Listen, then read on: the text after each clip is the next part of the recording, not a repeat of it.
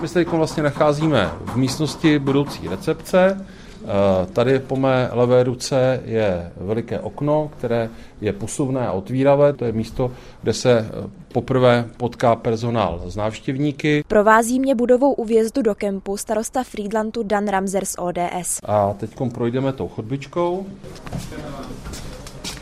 A tady se vlastně nacházíme v budoucím bufetu, kde se bude prodávat a bude tady gestozařízení a tady za touhletou příčkou bude právě pult prodejní, asi výčep a tady budou moc návštěvníci si kupovat jídlo, potraviny a takové ty běžné věci, které potřebují pro každodenní život autokempu. Dodává starosta Ramser.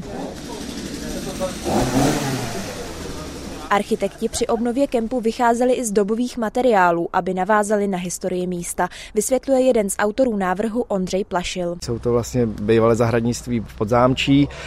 Celkový ten koncept vychází z císařských otisků katastrálních, kdy jsme promítli systém cest do map z roku osmnáct set čtyřicet osm.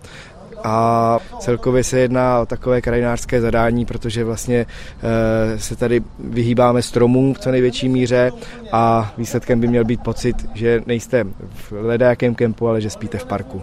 Opravit chtěli architekti i ozdobný přístřešek, takzvaný gloriet. V něm byl dříve kiosek. Nově tam plánovali kuchyňku a grill pro návštěvníky.